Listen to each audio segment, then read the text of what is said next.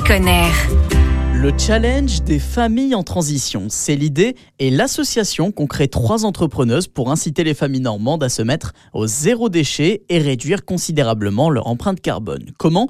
Tout simplement par des défis réalisés en famille, à la maison. Et on en parle avec l'une des trois fondatrices de cette grande opération, Andrea Carlier. Bonjour. Bonjour. Alors en quoi consiste le challenge des familles en transition? Alors c'est un challenge qui dure trois mois. Laurie, Camille ou moi se rendons chez les familles et euh, on fait un état des lieux de déjà euh, ce qu'ils veulent faire, pourquoi ils veulent le faire et ce qu'ils font déjà ou pas encore. Et ça nous permet en fait d'adapter à chaque famille des défis qui leur seront propres en fait. Tous les 15 jours, on leur donne trois nouveaux défis à faire. On va pas demander aux gens d'être parfaits, c'est pas le but parce qu'on l'est pas nous-mêmes, mais euh, l'idée c'est plutôt que chacun puisse faire quelque chose à son niveau. Et si on s'y met tous, et eh ben ça va être super facile. Et les fameux défis que vous proposez vont vraiment vers tous les sujets du quotidien. Ça peut être de construire une cabane, construire un abri à insectes, ou alors ça peut être passer aux cosmétiques solides, fabriquer ses accessoires zéro déchet, mettre en place le tri des déchets compliqués à la maison, des petites choses dont on ne sait pas toujours quoi faire, si ça se recycle ou pas. Ça peut être faire ses courses en vrac, mettre en place un composteur. L'intérêt se porte aussi sur notre frigo, notre ordinateur, notre téléphone qui sont tombés en panne.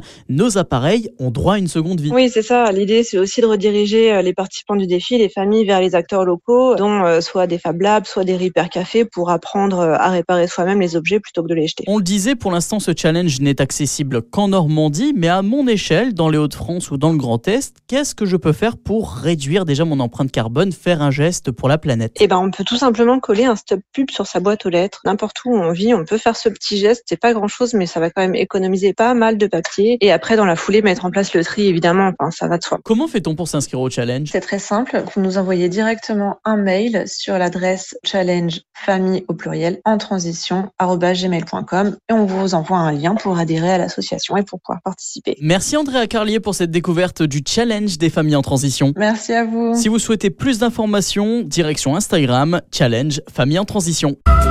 Retrouvez toutes les chroniques de Sanef 177 sur sanef177.com.